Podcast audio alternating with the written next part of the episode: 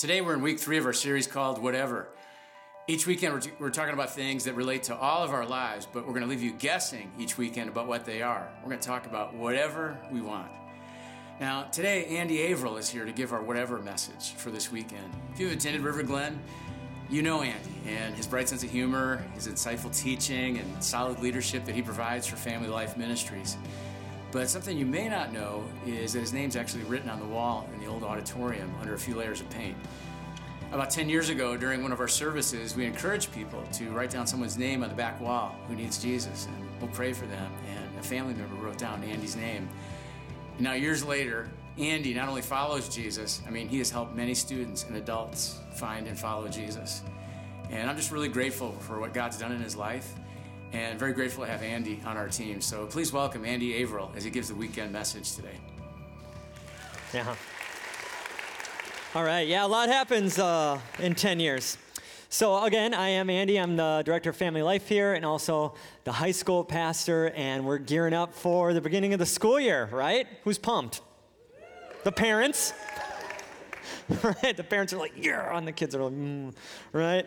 We to wake up now before noon or whatever it is. I don't know. But um, our student ministries are going to be kicking off uh, pretty soon, and we have a lot going on the next month. Next weekend, we have a camping trip for high schoolers, uh, and then the beginning of September, both Slife, our high school ministry, and Edge, our middle school ministry, uh, kick off. Uh, uh, Edge on the 7th and Slife on the 11th. There's information out in the lobby you can find about that. And then we also have a middle school all nighter planned. So, a lot of stuff planned, no sleep planned for me, but uh, it's going to be Awesome. And so if there's any, you have any questions or anything, just find me after service and, and uh, you can ask me and we'll talk. But uh, also some fun news real quick. You guys know, probably know Brandon Stevenson, one of our pastors on staff. Well, him and his wife just welcomed their third boy uh, into the world. And I'm assuming you're looking at the picture of him, super cute, way way better looking than his dad. Um, and so they're doing really good. He's healthy, mom's healthy, and dad is uh, on the verge of tears. So um, trying to get Brandon to drink coffee, but he just won't. He won't give in. So he'd be so much happier. Um, all right, so we are uh, continuing the series called Whatever, and we were allowed to speak about whatever we want. And I'm like, sweet, finally an opportunity to talk about my favorite TV show, Lost for a whole hour. No, I'm just kidding. That got vetoed. Um, so instead, I'm like, well, you know what? I'm going to talk about a topic that has really transformed my life, the way I view myself and others, and my, my relationship with God. And I'm going to talk about that. And so, what we're going to do is we're going to dive right in. We're going to waste no time. We're going to get going. And I'm going to have you participate in a way, okay? So, you can take your programs out uh, if you have them. And on the back are a bunch of questions. And I'm going to start off by just asking you a ton of questions about yourself, all right? No one else is going to see this. This is just for you. You're not turning it in or anything. Um, so be honest, be open uh, when you're answering these questions, okay? Um, and so we're, we're going to dive right in to the topic, all right? First question Who are you living your life for? Who are you living your life for? Let me kind of give you an example of what I mean as, as a youth pastor, um, I love my job, I love what I do, and I can love it so much that it can become kind of the ultimate thing in my life. And what ends up happening is that I can end up living my life for students, for parents, right? Like their approval and acceptance of me can become the ultimate thing that I desire in life. So instead of being a pastor or a shepherd or a guide or whatever, right, I, I end up becoming their best buddy right? Because it's so important to me. So sometimes I can live my life for them. So it could be teens, parents, people in the church, right? Who is it for you, right? Whose standards are you trying to meet on a daily basis? Who is it that you crave their acceptance? Who are you trying to win over more than anyone else? Who is it if you lost their acceptance, you would be devastated, right? Who is that for you? Could be a guy, could be a girl, could be a boss, a kid, a spouse, a coach, could be a stranger, could be a group of strangers, right? Who is it for you that you, you kind of allow them to, to dictate your life? Then what are those standards? What are those expectations that you're trying to meet? Right? For me as a, as a youth pastor, I could feel this pressure to kind of be like an awesome youth pastor, right? So that could be whatever. It could be, oh, I got to be funny, I got to be exciting, I got to do crazy things. Um, you know, maybe I got to be relevant, or I got to dress a certain way, or I got to teach certain things. I got to not teach certain things so I don't push them away from me, right? And there could be this pressure to look good, or as I call it, bald, and I figured that one out. We're good, We're good there, right? But there's all these expectations that people can have uh, for me. What are they for you, right? What about you? What standards or expectations are you trying to meet? And then, third, how do you react when you don't meet them, right? When I hear that I'm not living up to someone's expectations or I'm not what someone thinks I ought to be, it can hurt a little bit. It can sting, right? Especially when there's someone who's important to you, who you want, who you respect them, you love them, you care about them more than other people, right? When you miss out on someone's expectations, you can feel less than, you can get discouraged, you can um, feel worthless, you can feel inadequate, you can get frustrated, you can get angry, you can get sad, you can get depressed. How do you react? Do you give up? Do you, do you um, pull back? Do you, do you pull all your effort into this one thing? What is it that you do when you fall short? And then, final questions, just a yes or no question. Are you free? Right? If you live your life based on someone else giving you the standards that you have to meet, and when you don't meet them, it changes the way you act, it changes your attitude, it changes different things that you do in life. Are you actually free, or are you some form of slave to someone else? Right? What you have before you with these questions is extremely important because it paints a picture of how you live your life and what it's lived for.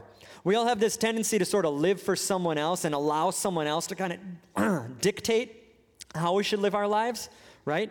And we let them run our lives and we let them dictate what we should be. And it could be any number of things, right? It could be someone else, could be ourselves. But what we do is we take these standards and we measure ourselves by them daily, right? And what happens is we often don't meet those expectations and we fall short and we beat ourselves up, we hurt ourselves, we hate ourselves, we let people down. I like to think of this mentality as being in a courtroom daily. And every day we're on trial.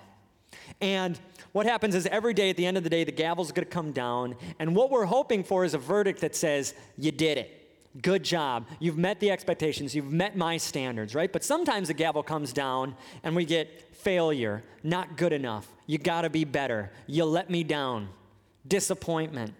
And each day we live, we make decisions. Those decisions uh, control our actions. Those actions have outcomes and uh, consequences. And at the end of the day, we're left with all this evidence that's either for or against us. And the gavel comes down with the verdict. Doesn't matter what you did yesterday, doesn't matter what you did the week before, last month, last year, when everything was going your way. What really matters is right now, am I getting that verdict I need? Right? So, this question, are you free or are you a slave, is really about this courtroom mentality. Do you feel like you're on trial every single day, trying to earn something, trying to achieve something, trying to hit some mark? Right? If you're on const- if you're constantly on trial, what I think is that you are not free. Right? We, we look at people who are on trial and we say innocent until proven guilty, but if, if you pay attention, they're not really free. They're trying to win something, they're trying to earn something, they're trying to get out of something. They're on trial. They are not, they are missing out on life. What are you missing out on? When you're on trial, right? Who do you live your life for? What are those standards? What do you do when you don't meet the mark? And are you free or are you a slave? And what does that mean for your life? There's a guy, he didn't live this way. Right? And his name is Paul, and he figured out a way to get out of the courtroom, get out of the trial, and live as a free man. Right? And Paul was uh, originally a very religious person. He was a Jewish leader, he was a Pharisee. He had a lot of power and a lot of influence, and he was very self righteous. Right? But what happened is one day God just transformed his life just like that, and he put all that behind him and he started following Jesus. And he devoted his life to Jesus and, and preaching the good news, who Jesus was, what he did. And he went all throughout Rome and he planted churches and he traveled and he preached and he taught. And Paul's writings make up a large chunk of the New Testament, right? He wrote to all these churches and he addressed things going on in those specific churches. And one of the letters we're going to look at today, he wrote to a letter, he wrote a letter to a church in Corinth. We call it 1 Corinthians. Right? And that's where we're going to camp out. We're going to be in 1 Corinthians chapter 4. And what he's doing here is he's addressing questions that they've written him about, but he's also at the same time addressing rumors that he's heard about this church. And one of the rumors that he's heard is that they are starting to divide themselves up into different groups, different camps. Some of them like different leaders more than the other ones, right? So they each have their favorite leader. Like some like Paul, some like Apollos, some like Peter. And they're kind of aligning themselves against each other's, arguing, dividing themselves based on leaders. And these sorts of alliances and fractions, they happened back then, they happen today too, right? Like, oh, he's my favorite teacher, I like the way he does it, or I like the way they do music over there, whatever it is, right? And what this does is it creates expectations, it creates demands, it creates needs that people have, and you got to meet them. There's a pressure to meet them. Now, as a pastor, I've sort of experienced this in the church world, I've witnessed it. Maybe you have too.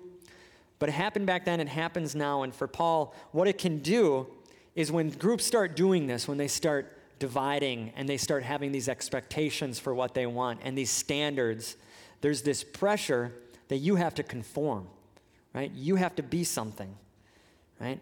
So for Paul, it was probably something like, oh, Apollos, he's great. I love the way he teaches. He's, he uses way better illustrations than, than Paul. Peter, oh, he's so funny. He's so good looking. He's so bald, right? I love that guy. Shave your head, Paul, right? And so there's this pressure on Paul to win people over because he's hearing, he's not. He, he's hearing rumors that he is missing the mark. He is not meeting people's expectations, right? And he's letting them down. And this reality, it's not limited to Paul. We all experience it. We all experience at some point in our life letting people down, missing the mark. And what it does is it creates this pressure for us to conform, to become something we weren't meant to be, to be someone we're not right? Because we need acceptance, we need love, we need admiration, we want to be respected, so we conform and we change because we don't like rejection. But Paul is different. Paul didn't play these games, right? He didn't give into this pressure to change his ministry, to change the way he taught, to change his life. He didn't give in. And he kind of tells us how he did it, right? 1 Corinthians chapter 4 verse 3. Here's what he says to this group. He says, But with me it is a very small thing that I should be judged by you or any human court. In other words, I don't really care that you guys judge me and, and, you don't like me. You find me missing your mark. You know, I know you have expectations for me and I'm not meeting them. I know you might not like my teaching the best. I know you don't maybe like my letters the best, but I hate to say this, it just doesn't it doesn't matter to me right? And it's not like a self righteous, like, oh, I'm Paul, you're just these people, you don't matter to me. It's, it's just a, I'm sorry, but your opinions have no weight, right? He's just let it go. And he takes it a, a step further and he adds this. In 1 Corinthians, uh, again, sh- uh, verse 3, the, the rest of it, he says, But with me it is a very small thing that I should be judged by you or any human court. In fact, I do not even judge myself. I don't even judge myself. Now, this is hard to believe that he doesn't judge himself. Everyone judges themselves. We're like the biggest critics. We beat ourselves up the most. We know the most, we know the truth about ourselves, right? And we come down hard on ourselves. And Paul here is saying something that's really radical, which is, I don't even judge myself. In other words, your opinion of me doesn't matter, and my own opinion of myself doesn't even matter to me, right? So, what's Paul saying? Is he saying, hey, you know what? Standards, expectations, who cares? Is that what he's saying? And he's saying, is he saying, don't try to meet a certain mark? Is he saying, don't have goals? What, what is he saying? Right? Well, he's not saying any of that. What he's saying is you need to have the right source for standards and expectations in your life. And he tells us what that means. Verse 4, he says, For I am not aware of anything against myself, but I am not thereby acquitted. Meaning, I don't know that I've done anything wrong. I don't think I have, but that doesn't make me innocent because of this next part. It is the Lord who judges me. It is God who judges me. In other words, I know you judge me, I'm over it. You know, I'm not even going to judge myself, though. I don't think I've done anything wrong. That doesn't make me innocent. What truly matters, what ultimately matters, is one opinion, and it's God's. He is the judge of me. God is the judge, not others, not me, Him. Right? Now, for some of us, maybe most of us, we're like, well, this doesn't seem like good news. Right? When I read the Bible, I see commands, I see God's expectations, His standards, and they're pretty lofty. And I can't hit them. Right? In fact, if you think you can hit them, you're probably watering them down a little bit. So you can. They are lofty, they are high. So for Paul to say, Your opinions of me don't matter, my opinion of me doesn't even matter, only God's opinion of me matters, we think, well, of course he would say that because Paul was an apostle. He was a teacher. He was well known, very influential. He probably had it all figured out. He probably did meet the mark, right? He probably had it all figured out. Is that how Paul would describe himself? No. Here's how Paul describes himself in a letter to his friend Timothy. He says this the saying is trustworthy and deserving of full acceptance that Christ Jesus came into the world to save sinners. But it doesn't stop there, and he says this of whom I am the foremost. Or as the NLT puts it, I am the worst of them all. Right? So, how do we reconcile this fact that Paul, he, he says, you know what, your opinions of me don't matter, my opinions don't matter. Only God's does. He's the only one I look to. And at the same time, he says, and I have completely fallen short of his mark.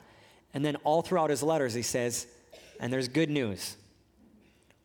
what do we do? If I'm a sinner, and I am, right? I rebel. I want to be God. I go my own way. And if God's judge, which he is, he's the creator, he's in charge, then it seems more like bad news that he's the judge of me, right? So, how does Paul do it? How does he accept the fact that he's fallen short? How does he accept the fact that God is the ultimate judge who's going to judge him? And how does he accept the fact that he doesn't need to conform to the world? Because Paul has found freedom. Paul is free. This is freedom. Your opinion of me doesn't matter. My opinion of me doesn't matter. Only God's opinion of me matters. Well, Paul, you just said you were like the worst sinner. Yeah, I am. And that doesn't change God's opinion of me. What? Yeah. Let me explain this. This is what Paul would say God's opinion of me, God's judgment of me, isn't based on me, it's based on someone else someone far better than me. So when God looks at me, He doesn't see me, He sees someone else. He sees someone better. He sees someone who hit the mark, lived out the expectations, did it all, got the verdict, right? And so this someone earned the verdict that I need. So I can stand before God and I can say, you know what? I'm no better than anyone else. I've fallen short of your standards. But because of this person, I can face my judge and I can walk out of the courtroom a free man. This is freedom. The sort of freedom that Paul had is full, unconditional acceptance by God. That's what gives Paul his freedom. So you're probably like, how is this possible? Because it's not adding up. Is God just a, a bad judge? No. Here's what happens He explains it to the Romans. In 8, verse 1, he says, There is therefore now no condemnation for those who are in Christ Jesus. So, how is it possible to stand before God a holy God, a righteous judge, all this, right? How is it possible to stand before Him, admit that you have fallen short, admit that you are no better than anyone else, and at the same time walk out free, no condemnation, done? How does it happen? Jesus. Jesus. Jesus makes sense of everything.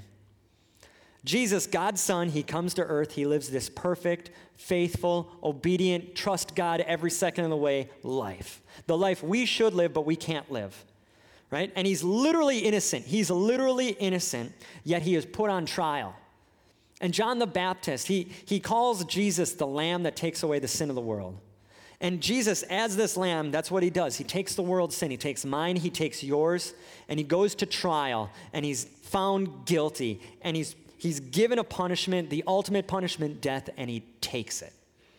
And Paul says that those who are in Christ Jesus, right? Who believe in him, who hope in him, who trusted in him, who are reconciled to him by faith, for those people, there is no condemnation because the judge, he looks at you and here's what he says Your sentence was already given to someone else. Your punishment is gone. Your crimes were paid for. You are free to go. And the gavel comes down and God looks at those people and he says, Innocent.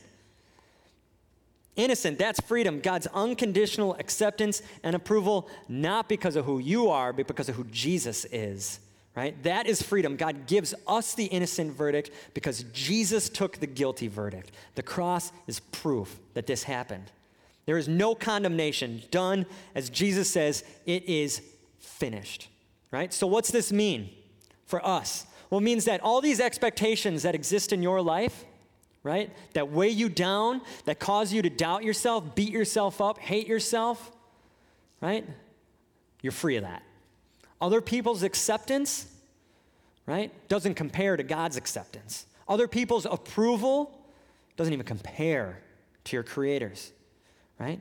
The feelings you get that you can't measure up, that you that you can't hit the mark, God says there is no condemnation. Quit beating yourself up. I've already accepted you. So when you look at your sheet, you look at your paper, what you need to realize is those people aren't your judge. Those expectations aren't the mark. The feeling you get when you can't meet them, you shouldn't experience it, right? There is no condemnation. It is done. You can be free. If you believe in Jesus, you can literally say, like Paul, because he was no better than you, you can literally say, like him, your opinion of me doesn't matter, my opinion of me doesn't matter. God's opinion of me matters. And you know what he says about me? He says, innocent, accepted. Isn't it, is this good news to anyone? Yes. You know what's so hard though? Is to believe it. It's so hard to believe it because we look at ourselves and we think, how could God accept me? The real me, not the me that I show everyone else, not the Facebook version of me, the real me as I know me. How could God accept that person?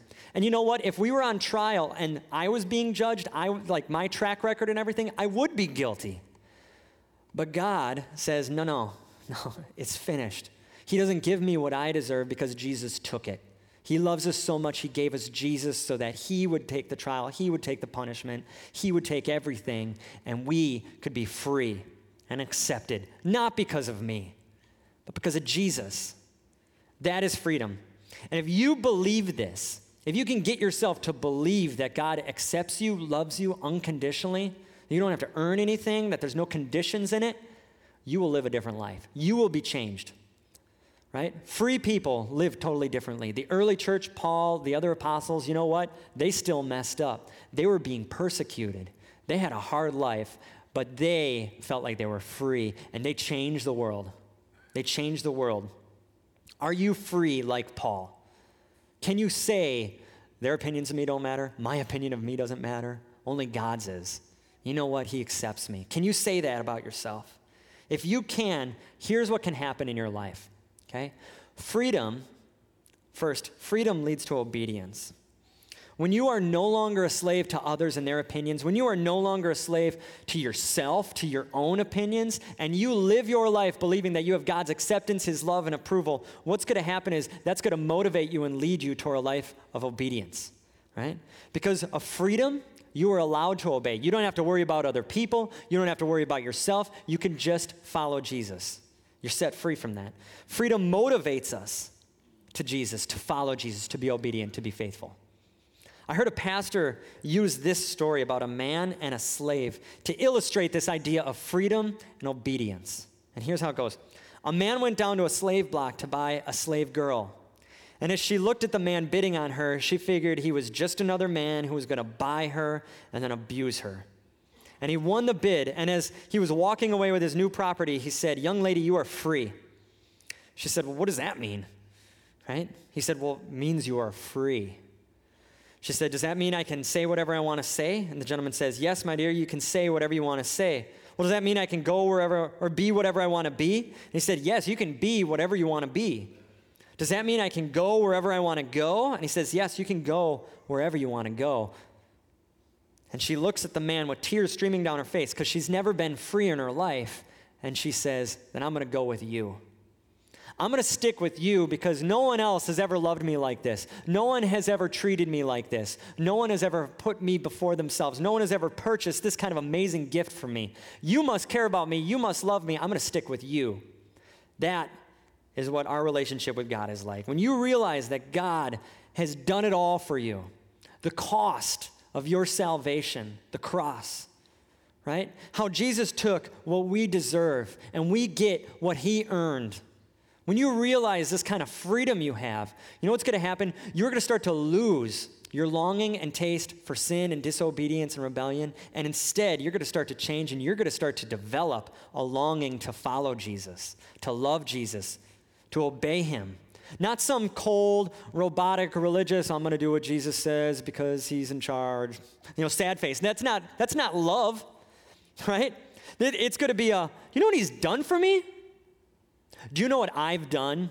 Do you know what he's set me free from? Do you know what he's forgiven me from? Do you know the penalty that he took for me? He loves me more than anyone else. He freed me. I love him. I want to follow him. That is obedience. That's the heart of obedience. And we're driven to Him, to follow Him, to obey Him, because He earned it all for us. There's nothing left for us to earn, there's no strings attached. And this is so foreign to so many people, even some Christians don't know it. But every world belief system, except for Christianity, basically follows one formula. And it's I obey, therefore I'm accepted. I do, therefore I get. Right? But Paul comes along and he says, Not Jesus, not Christianity. Here's what Paul says, and ultimately the entire Bible works up to this new formula that God says, You're accepted, therefore you obey, right? You've already got the acceptance. Now you can live. Now you can follow Jesus. So we believe, we're forgiven, we're accepted, we're set free. And now we can live, now we can obey, now we can love. That's what following Jesus is all about. So freedom leads to obedience. Second, freedom leads to courage. When people are no longer, uh, when their opinions are no longer your master, right? When your opinions are no longer controlling you, right? And you live with God's acceptance and His love, you will be a more courageous person. You will say things you never said because you don't need people to like you. You don't need their acceptance. You will do things you've never done because you no longer fear rejection, right? You will become a courageous person, right? And for some of us here, we are paralyzed by fear. And we don't do things Jesus asks us to do because we're trying to earn someone else's approval instead of just embracing Jesus's. And it makes it really hard for us to follow Jesus. Fear stops us. But Jesus says, No, you're free, and that freedom leads to courage. And you need courage to be a Christian. It's not popular. It's not going to be rewarded in society. You're going to have to take risks. You're going to have to take sacrifices. You might let people down. You might put people after Jesus, and they won't like that. And it takes courage. But you are free from the outcome and the condemnation, right? You are free from being rejected, from being outcast.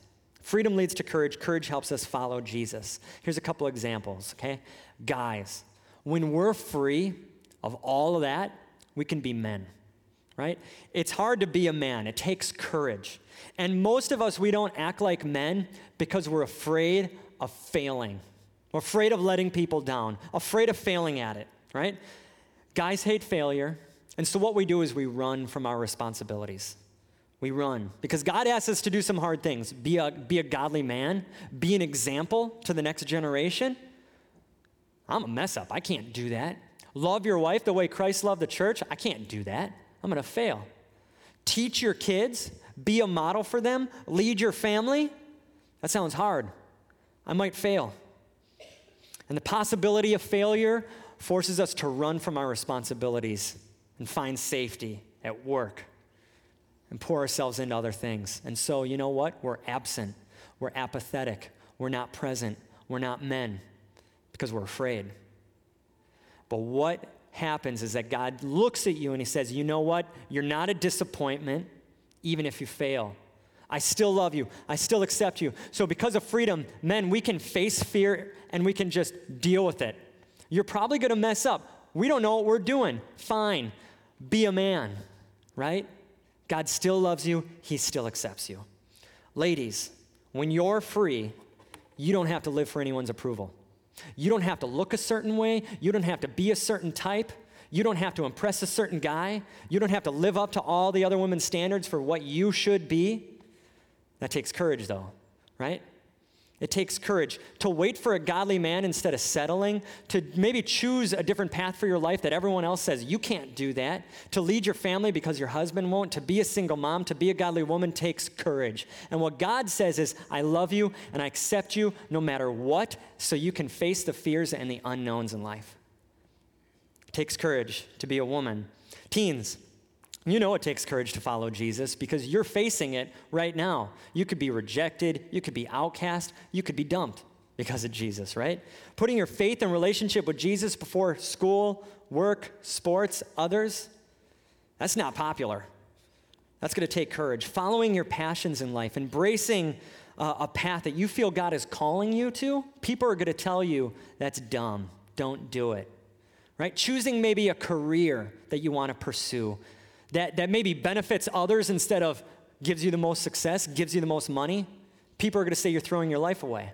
Maybe choosing missions work that you feel you're called to instead of education, oh, that's not popular. Courage. You need courage to follow Jesus, and because of freedom, you have it.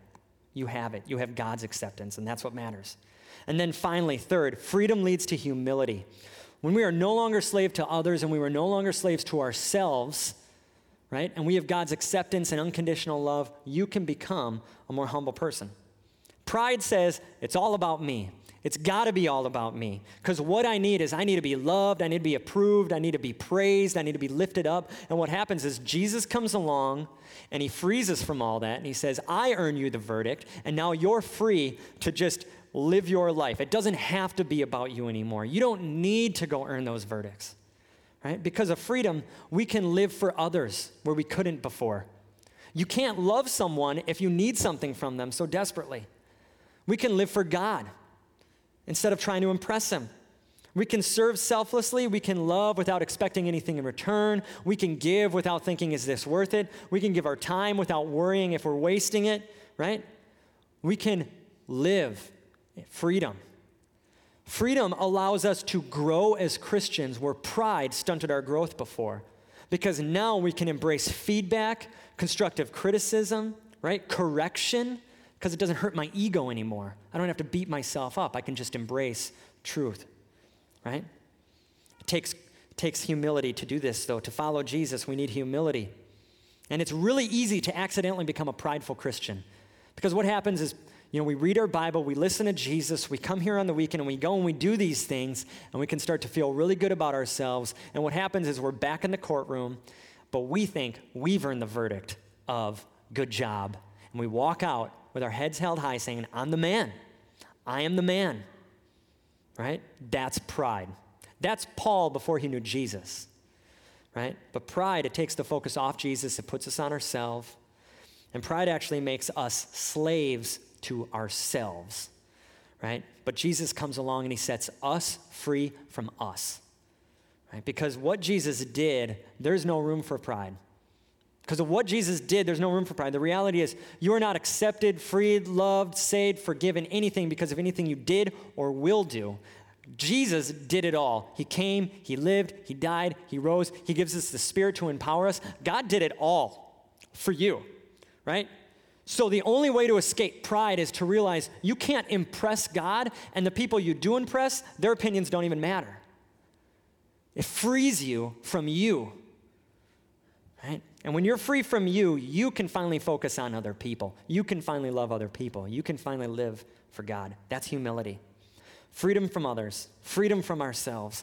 God's ultimate, unconditional acceptance of you will change your life. You'll go from trying to earn everything to just realizing you've already got it and now you'll be obedient. You'll go from being afraid to being courageous. You'll, be, you'll, you'll go from being, it's all about me, to, it's not at all about me. This is freedom by believing in Jesus. Just by embracing what he's done and believing it about yourself, you can change. You'll be more faithful, you'll be more courageous, and you'll be humble. Are you free? Are you free? If you dread the thought of obeying Jesus and some of the things he says, you might not be. You might still be a slave to something. If, if you can't go a day without trying to earn some praise, you might still be a slave. If you're afraid, and paralyzed by fear, you are probably a slave to something. But followers of Jesus are free. It doesn't matter if you call yourself a Christian or not, the offer on the table is freedom. Will you take it? Will you embrace it? Right? By putting your faith and trust in Him and just realizing He's already done it for you, and now you can just live. That's freedom. That's the offer today. So I want to end with a challenge. Typically, um, in student ministry, when we do a message, we end a little differently. We'll, we usually send people to their groups, or maybe we break into twos or threes, and we would talk about the topic. And, you know, they would talk about their, their questions, right? They would, they would get that all out there so that other people would understand them and maybe help them. And that's kind of difficult in our setting on a weekend. So here's my challenge to you with one other person, someone you trust, someone you're close to, preferably someone that went through this, get together and talk about it. Talk about your answers. Admit, hey, here's who I'm living my life for. Let's be honest. These are the expectations I think I have to meet, and I can't do it. Right? Be honest about the self. Let it out there. And by doing this, you're going to take a step towards freedom. And then you can discuss these other questions, right? Am I free? Am I free? Am I actually trusting Jesus? What's stopping me from being a more obedient follower, a more humble follower, a more uh, courageous follower? This means that you and someone else, you're going to talk. You're going to have a real talk, right? Not like, how's the weather? But like, what do you live in your life for kind of talk. And you're going to get real. And I know that this challenge for some of you could probably be the hardest thing. Which is why you need to remember you have to embrace your freedom to even do it. You're going to need courage and you're going to need humility to talk about this stuff. So, to even have this conversation will reveal if you are free. That's the challenge. The challenge reveals if you even accept the freedom, right? But what's going to happen is some of you will, will want to ignore this challenge. And what that is, is that's fear and that is pride trying to shut you down, right? Fear that you will, you will let someone down, you will let this out in the open and they won't, they'll, they'll judge you. Pride saying, I don't want anyone to know this about me, right? Don't let that happen, right? Don't let that happen, right? As a follower of Jesus, there is no good reason not to do this. Because you already have God's acceptance, you already have His approval, you already have His love. But by getting this out there, you could experience freedom. Other people could remind you and help you how to experience it, right? There's no good reason. If you're not a follower of Jesus, you are off the hook. But what I hope you realize is what the offer is total freedom, freedom from others, could you imagine living your life where you don't have to worry about what everyone thinks about you? Could you imagine living a life where whatever you think about you isn't ultimate? Now imagine living a life where the creator of the universe looks at you and says, You're not a disappointment. I love you. That's the offer true freedom. All right? Now I'm going to pray for us, um, and then we're going to take communion together. Father, we just, uh, you know, we love you so much. Um, you gave us Jesus, and he's done so much for us. He lived, he died, he rose, he did it all. Um, but sometimes we just don't believe it. You know, either because we're afraid or because we're prideful. For whatever reason, we just, we put ourselves on trial day in, day out, and it's beating us up, and it's hard. I pray right now that we remember what Jesus did for us. We remember that we are free, that we have your love and acceptance, that we are your children. And as a father, you look at us and you love us. And you're not disappointed at us. You don't hate us. You love us. It's so hard to remember. It's so hard to believe. We need your help. Um, and we ask for it. In Jesus' name, amen.